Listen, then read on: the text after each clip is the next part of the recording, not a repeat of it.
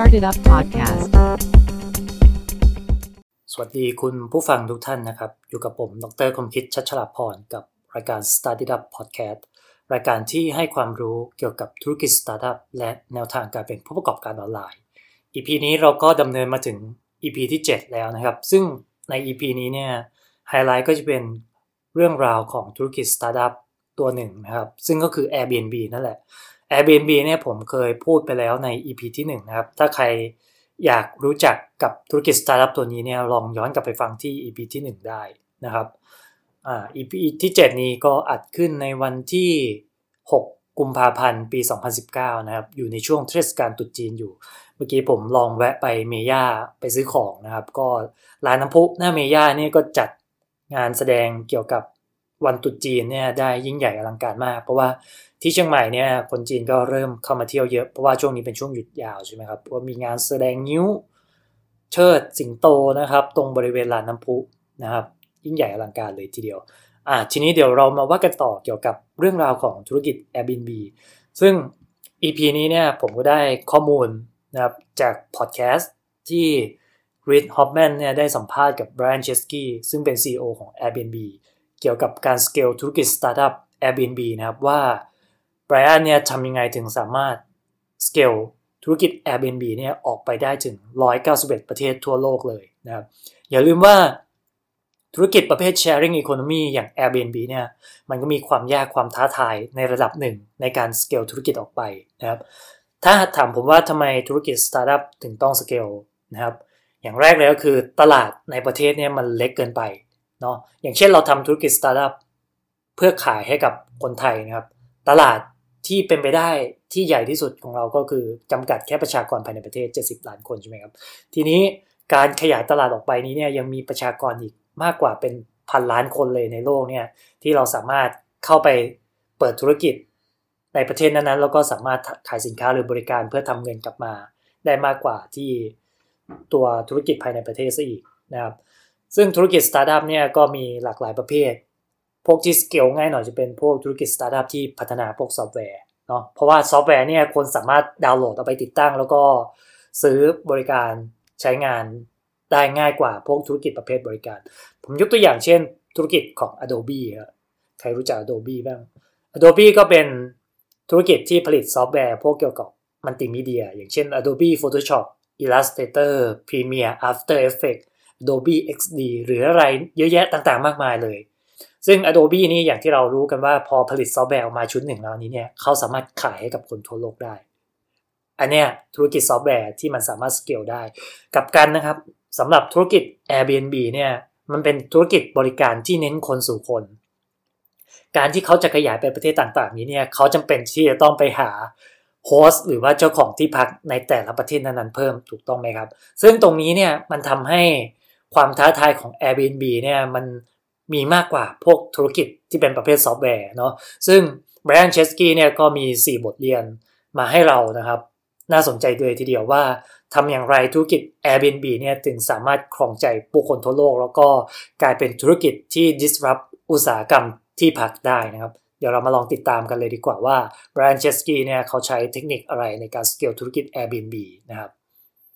เมื่อกี้ผมได้เกริ่นถึง Reed Hoffman ไปใช่ไหมครับ ผมเชื่อว่าหลายคนเนี่ยน่าจะรู้จัก Reed Hoffman ชายคนนี้เป็นผู้ร่วมก่อตั้ง ธุรกิจโซเชียลเน็ตเวิร์กด้านอาชีพและการงานที่ใหญ่ที่สุดณนะปัจจุบัน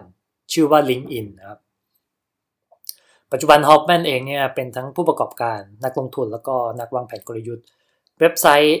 ของเขาที่ชื่อว่า Master of Scale เนี่ยก็เป็นเว็บไซต์ที่รวบรวมพอดแคสต์ซึ่งตัว Hoffman เองเนี่ยเป็นผู้ดำเนินรายการพูดคุยกับ ผู้ประกอบการธุรกิจสตาร์ทอัพและนักธุรกิจออนไลน์ชื่อดังหลาย ๆ เจ้า ในคราวนี้ก็เป็นคิวของ Brian Chesky ครับที่ฮอฟแมนเนี่ยได้สัมภาษณ์ครับว่า Airbnb เนี่ยทำอย่างไรถึงสามารถสเกลธุรกิจออกไปได้ทั่วโลก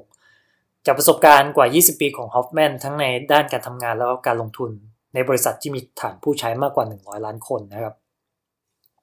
ผู้ประกอบการที่เขาพบเจอเนี่ยล้วนแต่มีความทะเยอทะยานที่จะขยายธุรกิจออกไป แต่ในความเป็นจริงการทำธุรกิจสตาร์ทอัพนั้นนะคุณไม่ได้เริ่มต้นด้วยคนจำนวน 100 ล้านคน แต่คุณเริ่มต้นจากคนจำนวนไม่กี่คนก่อน ไม่ว่าจะมองมุมไหนวิธีการที่ดีที่สุดในการเริ่มต้นก็คือหยุดคิดใหญ่ และให้เริ่มทำแบบเล็กๆ โดยการเข้าไปคลุกคลีกับลูกค้าของคุณนะครับ เอาชนะพวกเขาไปทีละคนตัวต่อตัวไปเรื่อยๆ และอย่าหยุดจนกว่าคุณจะรู้ว่าแท้จริงแล้วลูกค้าเหล่านั้นเนี่ยต้องการอะไร นี่คือวิธีที่ไบรอันทำ ในช่วงที่ธุรกิจ Airbnb เริ่มต้น โดยเขาทำตัวเป็นเซลแมนคอยเดินทางออกไปพบปะกับ host Airbnb แบบเคาะประตูบ้านทีละหลัง เพื่อขอถ่ายรูปให้ แล้วก็เก็บข้อมูลว่าอะไรคือสิ่งที่ผู้ใช้ชอบและไม่ชอบในตัว product ของ Airbnb หลายคนได้ยินแบบนี้อาจจะคิดว่าวิธีการของไบรอันเนี่ยมันมันไม่เข้าท่าเลย เพราะว่าถ้าคุณต้องการขยายธุรกิจออกไปทั่วโลกเนี่ย วิธีแบบนี้มันทั้งเปลืองแรงแล้วก็เสียเวลามาก แต่ฮอฟแมนยืนยันว่าความพยายามที่ต้องออกแรงนี่แหละ คือพื้นฐานแห่งความสำเร็จของไบรอันซึ่งไบรอันแนะนำว่า หากคุณต้องการขยายธุรกิจ สิ่งแรกที่คุณต้องทำคือทำทุกอย่างที่มันไม่สามารถขยายได้แบรนด์เล่าว่าทุกวันเนี่ย Airbnb มีมูลค่ามากกว่า 38 billion ดอลลาร์ แต่ถ้าเทียบกับเมื่อ 10 ปีก่อน มันต่างกันเยอะมาก นะครับ ในตอนนั้นเนี่ยพวกเขามีคนมาดูเว็บไซต์เนี่ยจำนวนเพียง 50 คนต่อวันเท่านั้นเองจำนวนการจองก็อยู่ 10-20 การจอง นั่นคือตัวเลขที่ Airbnb เปิดให้บริการมา 1 ปีกับอีก 6 เดือน นั่นคือ traction ของ Airbnb ในปี 2008 และนับตั้งแต่นั้นเนี่ยบรอันก็เรียนรู้วิธีการหลากหลายในการพิชิตใจลูกค้านะครับ ซึ่งเขาก็นำมาฝากให้พวกเราได้เรียนรู้กัน 4 บทเรียน จากการพูดคุยสัมภาษณ์กับระหว่างริสฮอปเปนเดี๋ยวเรามาดูว่าบทเรียน 4 บทเรียนเนี่ยมีอะไรบ้างนะครับ บทเรียนที่ 1 จงใส่ใจกับผู้ใช้ของคุณแบรนด์เล่าว่าหากผมบอกว่ามันเป็นเรื่องยากที่เราจะทำให้คนสิบคนเนี่ยหลงรักอะไรบางอย่าง แต่มันก็ไม่ยากเกินไป ถ้าคุณให้เวลากับพวกเขาจริงจัง หากคุณเป็นคนที่ต้องการสร้างบางสิ่งบางอย่างที่มันมหัศจรรย์เนี่ย สิ่งที่ผมต้องทำก็คือใช้เวลาอยู่กับคุณนั่นเองแม้แล้วว่าในช่วงแรกเนี่ยเขากับโจกับเบียเนี่ยต้องบินไปกับระหว่าง Mountain View กับนิวยอร์กอยู่บ่อยครั้ง เพื่อที่พวกเขาจะไปพบปะกับ host Airbnb เป็นการส่วนตัวสองคนนี้ใช้วิธีการเดินไปเคาะประตูบ้านของ host ทุกคน แล้วก็กล่าวทักทาย ว่าพวกเขาเนี่ยเป็นผู้ก่อตั้ง Airbnb เราต้องการที่จะพบกับ host เหล่านั้น อันนี้คือบทสนทนาที่ไบรอันพูดคุยกับ host เพื่อที่จะขอข้อมูลนะครับ host ถามว่า นี่ผมไม่รู้สึกสะดวกใจเลยกับแขกที่จองมา เพราะผมไม่รู้ว่าพวกเขาเหล่านั้นเนี่ยคือใครไบรอันเลยตอบกลับไปว่า โอเค แล้วถ้าพวกเรามีโปรไฟล์ของแขกให้กับคุณล่ะ host Airbnb เขาพูดกับตอบว่านั่นเยี่ยมเลยไบรอันจึงถามอีกว่าแล้วคุณต้องการข้อมูลอะไรบ้างในโปรไฟล์ host Airbnb นิ่งไปพักหนึ่ง แล้วก็ตอบกลับมาว่า อืม ผมต้องการเห็นรูปถ่ายของแขกนะ ไบรอันพูดขึ้นมาว่าเยี่ยมครับ แล้วคุณต้องการอะไรอีกhost Airbnb จึงตอบกลับไปอีกครั้งหนึ่งว่า ผมต้องการเรียนรู้ว่าพวกเขาทำงานที่ไหน แล้วก็เคยเรียนโรงเรียนอะไรมาบ้าง ไบรอันตอบโอเคได้เลย ข้อมูลเหล่านี้นะครับไบรอันบอกว่าถ้าคุณได้มาแล้วนี้เนี่ย คุณก็เพิ่มสิ่งเหล่านี้เข้าไปนะครับ ก็ลองคุยสอบถามกับผู้ใช้หลายคนดูคุณจะเจอจุดร่วมกันทำแบบนี้ซ้ำแล้วซ้ำเล่าจนในที่สุด พวกเขาก็ได้พัฒนาระบบรีวิวแล้วก็ระบบ support ลูกค้าขึ้นมาไบรอันบอกว่าสิ่งเหล่านี้เนี่ยมันจะไม่เกิดขึ้นกับการแค่ธุรกิจไปพบปะลูกค้าเท่านั้น แต่ว่ามันเกิดขึ้นจากการที่พวกเขาเนี่ยไปพักอาศัยอยู่กับ host นะครับที่เป็นลูกค้าของพวกเขาอยู่ ซึ่งไบรอันเนี่ยเคยแซว host ที่เคยไปพักด้วยแบบขำๆว่า ถ้าคุณซื้อ iPhone อะ Steve Jobs คงไม่ถ่อมานอนบ้านคุณหรอก แต่ผมทำมีอยู่ครั้งหนึ่งนะครับ เขาจำได้ว่าเขาไปพบปะกับ host สามีภรรยาคู่หนึ่ง ตอนนั้นเนี่ยไบรอันกับโจกำลังเดินขึ้นไปที่อพาร์ตเมนต์เพื่อที่จะขอถ่ายรูปให้ ไบรอันพูดกับ host ว่าเขามาอาสาถ่ายรูปให้ แล้วก็จะอัปโหลดรูปที่พักเหล่านั้นน่ะขึ้นไปบนเว็บไซต์ Airbnb แล้วยังสอบถามข้อมูลเพิ่มเติมอีกว่า มีจุดไหนบ้างที่ เขาสามารถนำไปปรับปรุงให้ Airbnb มันดีขึ้นได้ ฝ่ายสามีนะครับ เดินกลับเข้าไปที่พักแล้วก็ออกมาพร้อมกับแฟ้มเล่มหนึ่ง ซึ่งข้างในเนี่ยมีกระดาษโน้ตอยู่หลายอย่างเลย สิ่งที่ชายคนนั้นเนี่ยเอามาให้ไบรอันกับโจดูคือรถแมพที่ Airbnb ควรเพิ่มและปรับปรุงในผลิตภัณฑ์ของพวกเขาชายคนนั้นพูดว่าคุณควรมีนี่นี่นี่แล้วก็นี่นะไบรอันกับโจเห็นดังนั้นถึงจะต้องร้องอุทานว่าเนี่ยมันคือรถแมพของพวกเรา มันคือสิ่งที่ลูกค้าอยากให้มี เพราะชายคนนี้เป็นลูกค้าของเรา เหตุการณ์ในครั้งนั้นยังติดอยู่ในใจของไบรอันกับโจ ซึ่งไบรอันกล่าวเสมอว่าโรถแมพของสิ่งที่คุณกำลังจะทำนั้นน่ะมันอยู่ในใจของลูกค้าเสมอ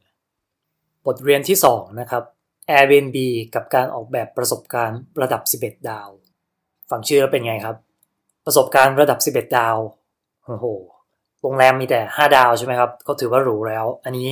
พวกเขาต้องการออกแบบประสบการณ์ที่มันเหนือไปกว่านั้นนี่ครับ เรามาฟังดูว่าการออกแบบประสบการณ์ระดับ 11 ดาวเนี่ยมันช่วยอะไรให้ Airbnb ได้บ้างนะครับแบรนด์บอกว่าถ้าคุณต้องการสร้างบางสิ่งบางอย่างที่คนอยากนำไปบอกต่อ คุณต้องสร้างประสบการณ์ที่มันเหนือความคาดหมายของคนเหล่านั้น ซึ่งเทคนิคที่ Airbnb ใช้นะครับพวกเขาเนี่ย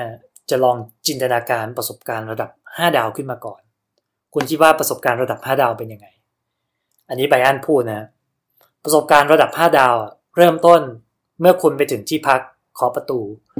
มี host เดินมาเปิดประตูให้ พาคุณเข้าที่พัก มันก็ดีนะ แต่มันก็รู้สึกเฉยๆ เพราะว่าคุณคงไม่ไปบอกเพื่อนๆของคุณทุกคนหรอกเกี่ยวกับประสบการณ์นี้ คุณอาจจะพูดว่า ฉันลองจองที่พักบน Airbnb มันก็ work นะ ดังนั้นเราจะคิดต่อไปว่าแล้วถ้าเป็นประสบการณ์ระดับ 6 ดาวมันจะเป็นยังไง ประสบการณ์ระดับ 6 ดาวน่ะเหรอคุณเดินมาถึงที่พักเคาะประตูโฮสต์มาเปิดประตูให้ และพาคุณชมที่พักโดยรอบ บนโต๊ะมีของขวัญต้อนรับให้ มันอาจจะเป็นไวน์สักขวด หรือว่าลูกกวาดที่ใส่ถ้วยแก้วอยู่ ถ้าคุณเดินไปเปิดตู้เย็นข้างในจะมีน้ำเย็นให้คุณดื่ม แล้วถ้าคุณเดินเข้าไปในห้องน้ำก็จะมีพวกสบู่แชมพู ยาสระผม ยาสีฟันให้ใช้ ทุกอย่างดีไปหมด นั่นคือประสบการณ์ระดับ 6 ดาว คุณจะพูดว่า ว้าว ฉันชอบที่พักแบบนี้มากกว่าโรงแรม แน่นอนว่าฉันจะจองที่พักบน Airbnb อีกครั้งแน่ มัน work และดีกว่าที่ฉันคิดไว้ แล้วถ้าเป็นประสบการณ์ระดับ 7 ดาวล่ะ คุณเคาะประตู host มาเปิดประตูให้ เชิญชวนคุณเข้าไปข้างใน แล้วก็พาคุณไปดูห้องครัว เพราะเขารู้ว่าคุณเป็นคนชอบทำอาหาร host ยังรู้อีกว่าคุณเป็นคนที่ชอบโต้คลื่น ดังนั้นเขาจึงเตรียมกระดานโต้คลื่นไว้รอคุณอยู่แล้วในที่พักหนำซ้ำยังจองคลาสเรียนโต้คลื่นให้กับคุณด้วย ถ้าเจอแบบนี้คุณจะรู้สึกว่ามันกลายเป็นประสบการณ์ที่สุดยอดมากๆ นอกจากนี้ host ยังอนุญาตให้คุณยืมรถไปขับได้ด้วย และสิ่งที่จะทำให้คุณเซอร์ไพรส์สุดๆ ก็คือ host ได้จองร้านอาหารที่ดีที่สุด ในเมืองซานฟรานซิสโกไว้ให้คุณแล้ว คุณจะรู้สึกว่านี่มันเกินความคาดหมายแบบสุดๆเลย เอาแล้วถ้าเป็นประสบการณ์ระดับ 10 ดาวล่ะ ประสบการณ์ระดับ 10 ดาวน่าจะเป็นประสบการณ์แบบวง The Beatles ในปี 1964 ก็คือคุณลงจากเครื่องบิน มีเด็กวัยรุ่นกว่า 5,000 คนมาร้องกรีดส่งเสียงเรียกชื่อของคุณ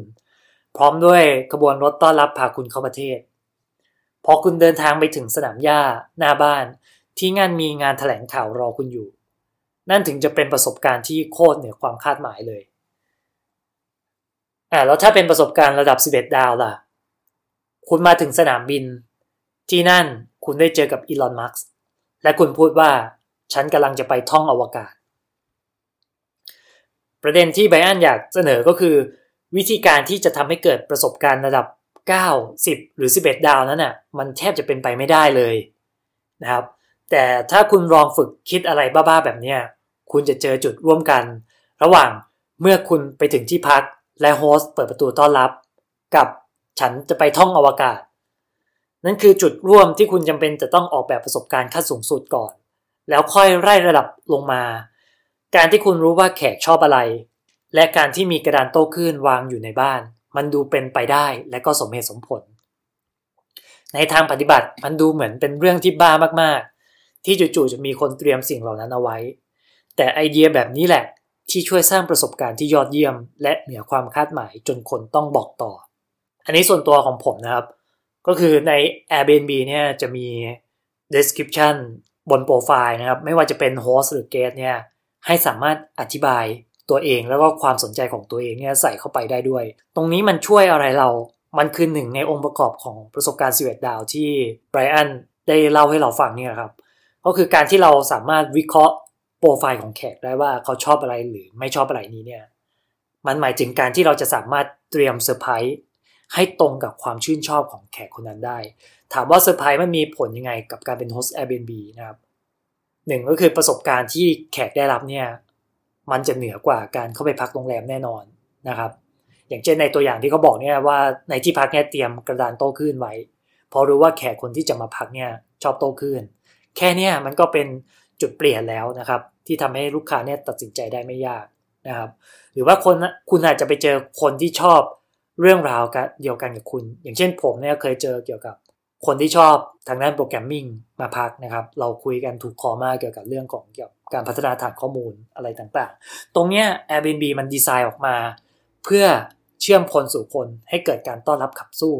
เนาะแล้วก็เป็น จุดที่สำคัญที่ทำให้ผู้คนรู้สึกว่า Airbnb เนี่ยแตกต่างจากการไปพักที่โรงแรมนะครับโอเคเดี๋ยวเรามาต่อที่บทเรียนที่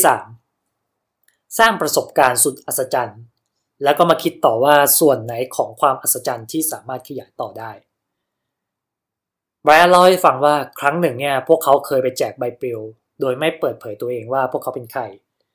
ในใบปลิวนั้นจ่าหน้าว่าตามหานักเดินทาง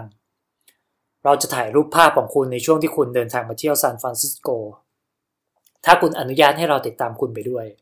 แล้วก็มีชายคนหนึ่งจากลอนดอนตอบรับ เขาชื่อว่าริคาโดไบรอันก็เลยส่งช่างภาพหนึ่งคนเพื่อเดินทางไปกับริคาโดเนี่ยในช่วงที่เขามาเที่ยวที่ซานฟรานซิสโกไบรอันยังรู้อีกว่า ชายคนนี้เนี่ยเคยเจอทริปห่วยแตกสุดๆมาก่อน เพราะเขาเล่าให้ฟังว่า เขาเคยไปเที่ยวที่อัลกาทรัสคนเดียวนะครับสวมหูฟังแล้วก็ไปนั่งที่ร้านอาหารแห่งหนึ่ง ชายคนนี้เข้าพักโรงแรมราคาประหยัดแห่งหนึ่ง ซึ่งเขาก็ได้ไปนั่งที่บาร์ของโรงแรม นั่งกับพวกชายกลุ่มหนึ่งที่อยู่ในบาร์แต่เขาก็ไม่ได้พูดคุยกับใครเลย เนื่องจากตัวเองเนี่ยเป็นคนเก็บตัวเข้าสังคมไม่เก่ง ทีมของไบรอันจึงโทรกลับไปหาริคาโดแล้วก็บอกว่าเราต้องการสร้างทริปเที่ยวซานฟรานซิสโกที่ perfect สุดๆ ให้กับคุณ ไบรอันกับทีมเนี่ยบินมากับริคาโดนะครับ ซึ่งไบรอันบอกว่าเขาเนี่ยมีทีมในการออกแบบ storyboard ในการสร้างประสบการณ์สุด perfect สำหรับ Airbnb พวกเขาขับรถมารับริคาโดที่สนามบิน แล้วก็พาริคาโดเนี่ยไปเจอทริป Airbnb ฉบับสมบูรณ์แบบ ที่นั่นริคาโดได้ร่วม dinner party นะครับแล้วก็ทีมงาน Airbnb เนี่ยได้จองที่นั่งที่ดีที่สุดในร้านอาหารให้กับเขา แล้วก็ยังพาเขาไปร่วมทริปปั่นจักรยานในตอนกลางคืนของ Midnight Mystery Ride ด้วย ไบรอันบอกว่าตอนที่จบทริปเนี่ย ผมก็ไปพูดกับริคาโดว่าทริปของคุณเป็นยังไงบ้างนะครับชายคนนี้ก็ตอบกลับมาว่ามันสุดยอดมากๆเลย และตอนที่ไบรอันกำลังเดินจากไปเนี่ยริคาโดก็ตะโกนกลับมาว่าไบรอันมีอีกอย่างหนึ่ง ตอนนั้นริคาโดเริ่มร้องไห้นะครับ แล้วก็พูดว่าขอบคุณนะ มันเป็นทริปที่ดีที่สุดเลยที่ผมเคยมีมา ตอนนั้นในใจของไบรอันเนี่ย โอ้กองกังวานเลยครับว่าโอ้พระเจ้า นี่มันได้ผลสิ่งที่เราทำเนี่ยมันส่งไปถึงความรู้สึกของเขาได้จริงๆไบรอันเล่าให้ฟังว่าเขาเขาคิดว่ายังไม่เคยมีใครเนี่ยทำแบบพวกเขามาก่อน ที่จะพยายามออกแบบประสบการณ์การท่องเที่ยว ตั้งแต่เริ่มต้นไปจนถึงตอนจบให้กับใครสักคน คล้ายกับการพาพวกคนเหล่านั้นเนี่ยเข้าไปอยู่ในภาพยนตร์ แล้วมันก็กลายมาเป็นพิมพ์เขียวให้กับ Airbnb ครับแบรนด์บอกว่าขอบอกได้เลยว่าเรามั่นใจในพื้นฐานที่มันสเกลไม่ได้ พวกเรารู้วิธีการสร้างทริปที่ลึกซึ้งขนาดส่งไปถึงความรู้สึกของคนได้ และมันก็คือประสบการณ์ที่ดีกว่าประสบการณ์แบบอื่น ๆ ที่เราเคยเจอมาคำถามคือ เราสามารถพัฒนาเทคโนโลยีที่ช่วยสเกลและทำเรื่องแบบนี้แบบ คูณ 100 ล้านได้หรือไม่ นี่เป็นการเล่าเรื่องในภาพยนตร์ที่คุณเคยชมมาก่อน ตัวละครเอกเริ่มต้นด้วยการอยู่ในโลกที่ธรรมดานะพวกเขาทิ้งโลกธรรมดาใบนั้นไป แล้วก็เดินทางข้ามประตูมิติไปสู่โลกแห่งเวทมนต์ที่นั่นมีอุปสรรคต่างๆ มากมายเกิดขึ้น รอพวกเขาอยู่ และพวกเขาก็สามารถพิชิตบางสิ่งบางอย่างลงได้ มันถูกเรียกว่าการประจนภัยของผู้กล้า หรือ Hero's Journey เรานำวิธีการนี้เนี่ยมาใช้กับทริปโดยการสร้างทีมเล็กๆ ขึ้นมาทีมหนึ่ง และใช้เวลา 2-3 ปี เพื่อที่จะหาวิธีสเกลมัน ในที่สุดมันก็กลายมาเป็น Airbnb Trip ครับ ในปัจจุบันนะครับ Airbnb Trip เนี่ยมันถูกเปลี่ยนชื่อเป็น Airbnb Experience ซึ่งเป็นการมอบประสบการณ์ที่คนในท้องถิ่นมีนะครับแบ่งปันให้กับนักท่องเที่ยวเนาะ ถ้าใครเคยเข้าเว็บไซต์ Airbnb เนี่ยคุณจะเห็นว่า experience ต่างๆ ที่มันเกิดขึ้นเนี่ยมันเป็น service ใหม่ของ Airbnb คือพวกเขาพยายามที่จะขยายธุรกิจ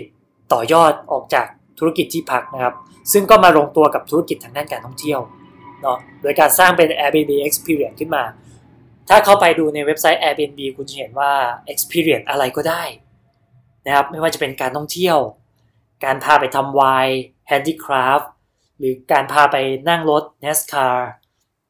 นะครับ การไปตะลุยทะเลทราย ปีนหน้าผา งานหัตถกรรมงานฝีมือ การทำอาหารอะไรก็ตามแต่ ตรงนี้นะครับมันมาจากจุดเริ่มต้น ของการทำ Hero Journey ที่ Airbnb ต้องการที่จะให้คนเนี่ยรู้สึกสนุกแล้วก็ประทับใจกับทริปที่เขามาท่องเที่ยวเนาะซึ่งพวกเขาเริ่มต้นจากสิ่งที่มันไม่สามารถสเกลได้ก่อน เพื่อที่จะจับหลักการให้ได้นะครับ ดยใช้เวลานานมากก็คือ 2-3 ปี กว่าจะได้เป็น Airbnb Trip ออกมา แล้วก็ต่อยอดเป็น Airbnb Experience ในที่สุด โอเค เดี๋ยวเรามาดูบทเรียนสุดท้ายนะครับ บทเรียนที่